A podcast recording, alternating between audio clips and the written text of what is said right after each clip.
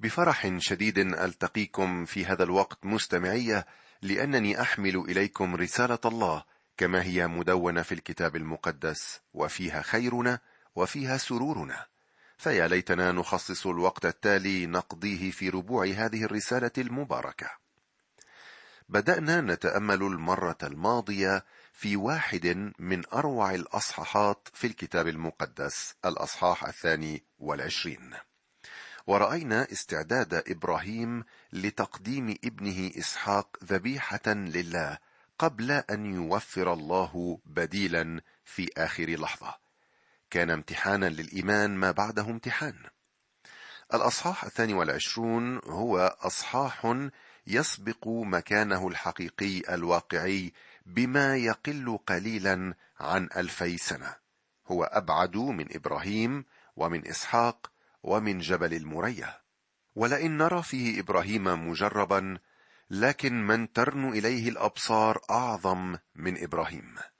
نعم هناك تشابه كبير بين إسحاق والمسيح بين تقديم إسحاق وبين الصليب. وقلنا إنه لكي يمتحن الله إخلاصنا وحقيقة خضوعنا لوصاياه يضع يده على أعز شيء لقلوبنا. قصد الله أن يرى إذا كان إبراهيم يحبه فوق كل عزيز لديه لذلك وضع يده على أقرب شيء لدى قلبه.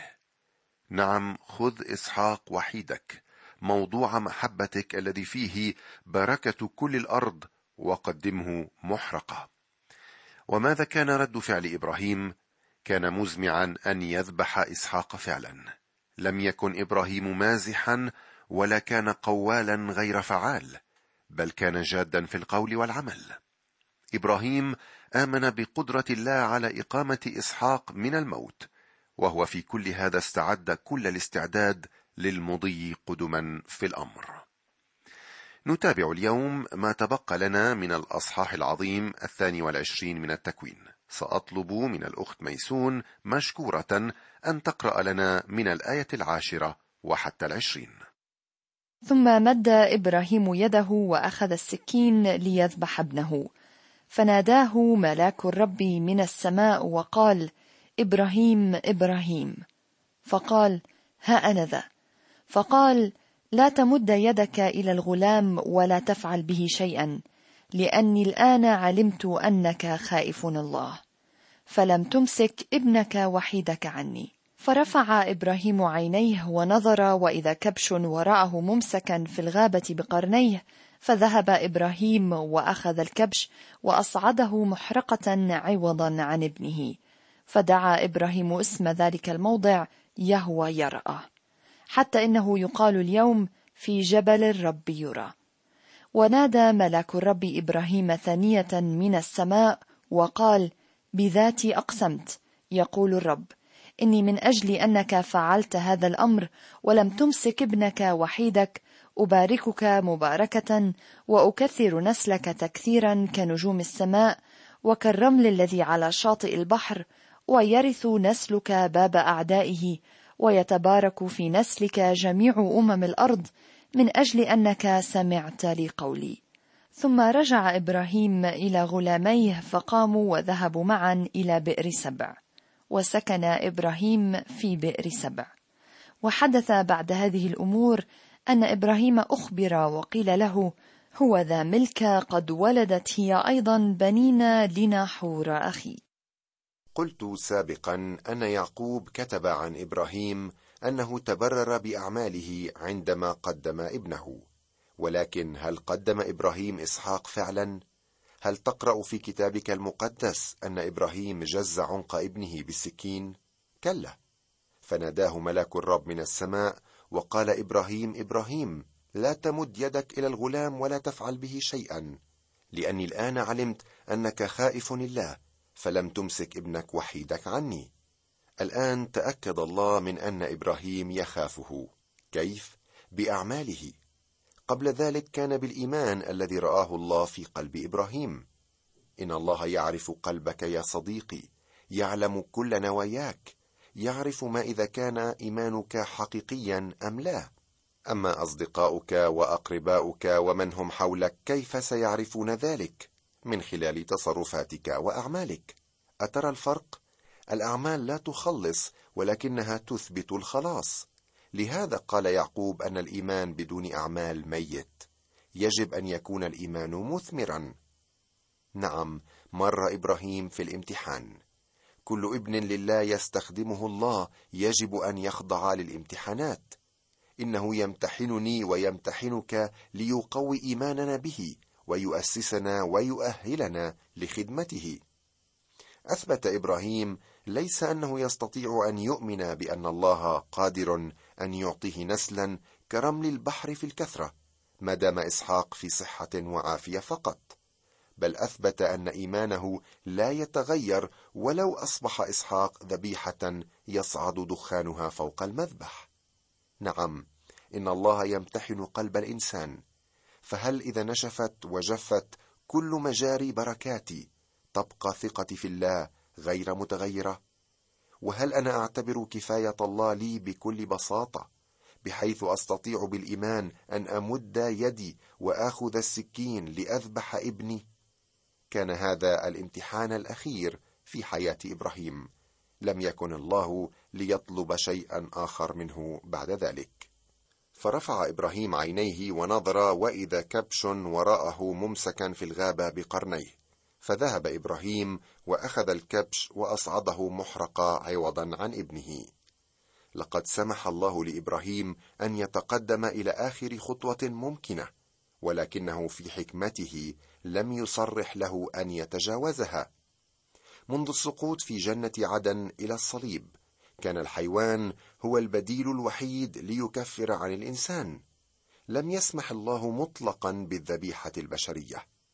أشفق على إسحاق ولكن لما جاء ابنه إلى هذا العالم ذهب إلى الصليب وهكذا لم يشفق على ابنه بل بذله لأجلنا أجمعين كيف لا يهبنا أيضا معه كل شيء؟ سر الرب أن يسحقه بالحزن. وأضحى الصليب مذبحا قدم عليه ابن الله الذي رفع خطية العالم. وعندما قدم الآب ابنه الوحيد على الصليب لم يسمع صوت العفو من السماء كما سمع في حادثة إسحاق لا بل أكمل المسيح الفداء وأسلم الروح فختم بذلك على سلامنا الأبدي. مهم جدا أن نرى ذلك يا صديقي وقد صادق الله على ما عمله إبراهيم. الآن علمت أنك خائف الله فلم تمسك ابنك وحيدك عني. تلاحظ مستمعي أن إبراهيم لم يذبح ابنه في نهاية الأمر ومع ذلك فإن الله يثني عليه. لماذا؟ لأن إبراهيم آمن بالله وراح إلى أبعد الحدود في إطاعة الله ليعلمنا درسا في الإيمان والطاعة. هذا هو دليل إيمان إبراهيم وإثباته. كان ما عمله علامة إيمانه الخارجية كما يذكر يعقوب في رسالته. وقيمة هذا العمل واعتباره وفضله إنما نشأت عن كونه صادرا من الإيمان الذي حسب لإبراهيم برا اولا وقد تبرر بهذا العمل خارجيا. وهذا كان ثمينا في عيني الله. تبرر إبراهيم بالإيمان أمام الله لكنه تبرر أيضا بأعماله أمام الناس. لقد أظهر إيمانه بأعماله. من هنا نجد أن الله يوضح بضرورة وجود رجل يقف في الثغر رجل يصبح مخلص البشرية بأكملها. وهنا يكشف إبراهيم حقيقة جليلة عن شخص الله تعالى فدعا إبراهيم اسم ذلك الموضع يهوى يرأى حتى أنه يقال اليوم في جبل الرب يرى. ولم يكن ممكنا له أن يكتشف هذه الصفة الرائعة لو لم يمر بالامتحان. بدون الامتحانات مستمعي معرفتنا بالله تكون نظرية. والله يريدنا أن نختبر عمق غناه وحقيقة شخصه بالشركة معه عمليا. على نفس ذلك الموضع جبل الرب المرية المسمى جلجثا في زمن المسيح. رفع صليب الإعدام الرهيب. يسميه إبراهيم يهوى يرأى اي يهوى يوفر. هناك وفر لنا الله كل ما يلزم لخلاصنا في المسيح يسوع. تنبأ إبراهيم أن الله سيوفر حملا لنفسه وفعلا وفر الله ابنه الوحيد الحمل العظيم ليموت بدلا عنا. منع الله إبراهيم عن ذبح ابنه لأن هذا لا يجوز. جعل إبراهيم يمسك ابنه وهو لم يفعل ذلك. بل بذله لأجلنا أجمعين. والآن ما هي تعاملات الله مع إبراهيم بعد هذا الامتحان؟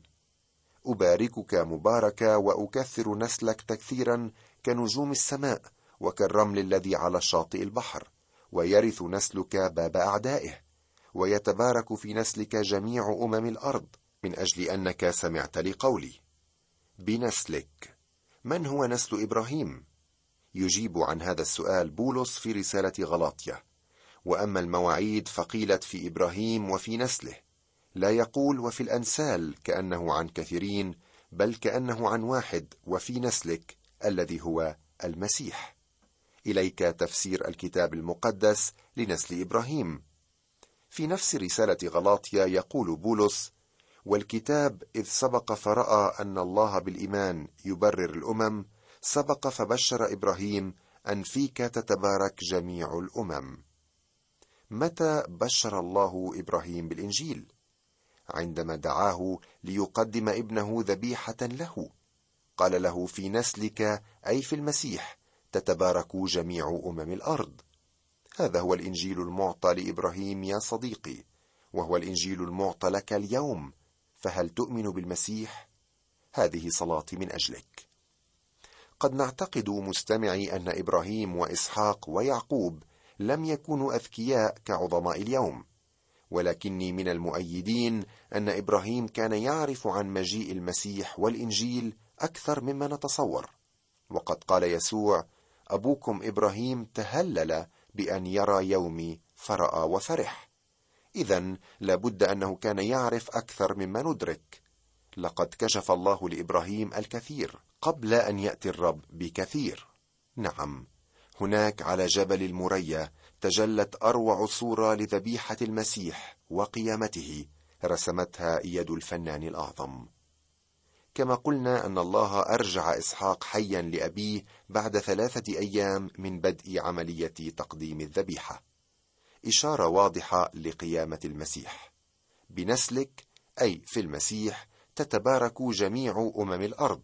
واليوم نجد أن رسالة الإنجيل تصل إلى ملايين الناس وفي مختلف بقاع الأرض. لا يمكن لأي إنسان أن يتبارك على وجه البسيطة إلا في المسيح. ثم رجع إبراهيم إلى غلاميه فقاموا وذهبوا معا إلى بئر سبع. وسكن إبراهيم في بئر سبع. وحدث بعد هذه الأمور أن إبراهيم أخبر وقيل له هو ذا ملك قد ولدت أيضا بنين لنحور أخيك. يعطينا القسم الأخير من الإصحاح لمحة بسيطة عن عائلة إبراهيم. فقد ترك إبراهيم أخاه نحور في حران. سيتم ذكر نسله بصفة خاصة لاحقا. إذا تابعت قراءة هذا الأصحاح فسيكون ذلك تدريبا مفيدا لنطق الحروف. وهكذا ننتهي من دراسة الأصحاح الثاني والعشرين الذي تعلمنا منه المبدأ التالي. إن إبراهيم أظهر نفسه على استعداد أن يتخلى عن كل ما في الوجود أمامه سوى الله. وهذا هو المبدأ الذي بناء عليه تبرر إبراهيم. والمؤمن يستطيع أن يستغني عن كل شيء ما عدا الله وحده لأنه يعتبر أن فيه الكفاية فيسهل عليه أن يتخلى عما سواه. ومن هنا أنتقل فورا إلى الفصل الثالث والعشرين من التكوين. في هذا الأصحاح تموت سارة ويشتري إبراهيم مغارة المكفيله ويدفنها فيها. أرجو يا ميسون أن تقرأ لنا الأعداد التسعة الأولى من هذا الفصل الثالث والعشرين. وكانت حياة سارة مئة وسبعا وعشرين سنة سني حياة سارة. وماتت سارة في قرية أربع التي هي حبرون في أرض كنعان. فأتى إبراهيم ليندب سارة ويبكي عليها. وقام إبراهيم من أمام ميته وكلم بني حث قائلا أنا غريب ونزيل عندكم. أعطوني ملك قبر معكم لأدفن ميتي من أمامي. فأجاب بنو حث إبراهيم قائلين له اسمعنا يا سيدي أنت رئيس من الله بيننا في أفضل قبورنا ادفن ميتك. لا يمنع أحد منا قبره عنك حتى لا تدفن ميتك. فقام إبراهيم وسجد لشعب الأرض لبني حث وكلمهم قائلا إن كان في نفوسكم أن أدفن ميتي من أمامي فاسمعوني والتمسوا لي من عفرون بن صوحر أن يعطيني مغارة المكفيلة التي له التي في طرف حقله. بثمن كامل يعطيني إياها في وسطكم ملك قبر. إذا ماتت سارة في قرية أربع التي هي حبرون. ترى لماذا أراد إبراهيم أن يشتري مغارة ويدفن سارة هناك؟ لماذا لم يذهب إلى مكان آخر؟ بسبب رجاء المستقبل الذي لهم في هذه الأرض. ونراه هنا يندب ويبكي وهو شيء في محله لأن الإيمان لا يضعف العاطفة. ولا بد أن تصادف أولاد الله ظروف كهذه. ولكن لا يجب أن يكون حزننا كالباقين الذين لا رجاء لهم.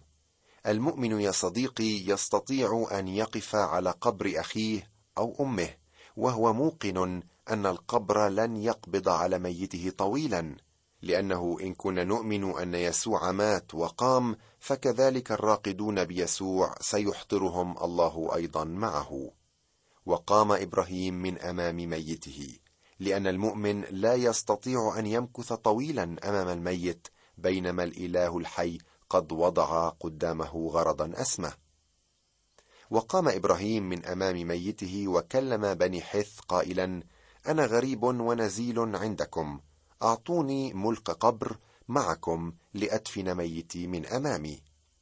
لاحظ أن إبراهيم يدعو نفسه غريبا ونزيلا حتى في الأرض التي وعده بها الله. فأجاب بنو حث إبراهيم قائلين له اسمعنا يا سيدي أنت رئيس من الله بيننا في أفضل قبورنا ادفن ميتك. لا يمنع أحد منا قبره عنك حتى لا تدفن ميتك. كان تأثير إبراهيم واضحا على الجماعة حتى أنهم قدموا له عرضا سخيا. فقام إبراهيم وسجد لشعب الأرض لبني حث وكلمهم قائلا إن كان في نفوسكم أن أدفن ميتي من أمامي فاسمعوني والتمسوا لي من عفرون بن صوحر أن يعطيني مغارة المكفيلة التي له التي في طرف حقله بثمن كامل يعطيني إياها في وسطكم ملك قبر. أراد أن يشتري المغارة ولا يكون عليه دين لأحد. بكلمات أخرى إلى أن يعطيه الله تلك الأرض سيظل يدفع ثمن ما يحتاج إليه. تنازل عن كل حقوقه الأرضية مع أنه كان صاحب الأرض بمقتضى وعد الله لكنه أبى أن يكون له في ذلك الوقت حتى مجرد ملك قبر دون ثمن يدفعه. أعود وأسأل لماذا لم يذهب إبراهيم إلى مكان آخر ليدفن سارة؟ كما قلت لأن لهم رجاء في أرض الموعد. عبر الكتاب المقدس يمكنك أن تجد رجاءين عظيمين وقصدين عظيمين لله. يوجد قصد أرضي وقصد سماوي. القصد الأرضي يعني أن الأرض التي نعيش عليها ستدخل في الأبدية ولكن في قالب جديد. سيكون هناك سماء جديدة وأرض جديدة ولكن لا بد من وجود أرض مأهولة طيلة الأبدية. هذا هو الوعد الذي أعطاه الله لإبراهيم ولنسله من بعده. كان إبراهيم يريد أن يكون مع سارة على الأرض الأبدية عند القيامة. لذلك بادر بدفن جسد سارة على رجاء القيامة. استمع إلى ما قاله الرب يسوع وهو في العلية مع تلاميذه ليلة عشاء الفصح الأخير. لا تضطرب قلوبكم. أنتم تؤمنون بالله فآمنوا بي. في بيت أبي منازل كثيرة وإلا فإني كنت قد قلت لكم أنا أمضي لأعد لكم مكانا وإن مضيت وأعددت لكم مكانا آتي أيضا وأخذكم إلي حتى حيث أكون أنا تكونون أنتم أيضا. إنه يتحدث هنا عن أورشليم الجديدة التي يعدها اليوم الرب والتي هي عبارة عن المكان الذي ستذهب إليه الكنيسة. وقد كان هذا التعليم جديدا بالنسبة للتلاميذ وهو جديد اليوم بالنسبة للكثير من المسيحيين. الله لم يقل لإبراهيم أنه سيأخذه من الأرض إلى السماء بل قال له إنه سيعطيه الأرض. وقد آمن إبراهيم بالله ولهذا السبب أراد دفن سارة في نفس تلك الأرض. هذا رجاء مؤمني العهد القديم إنه رجاء أرضي. دفنوا هناك ليقوموا هناك في اليوم القيامة ويسكنون الأرض إلى الأبد.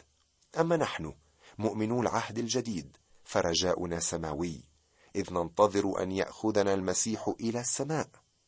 هل لك هذا الرجاء أخي الكريم؟ هل تنتظر المسيح من السماء؟ هل ستكون معه في اليوم الأخير؟ سأتوقف عند هذا الحد مستمعيه على أمل اللقاء بكم في الحلقة المقبلة لنستكمل حديثنا وليبارككم الرب.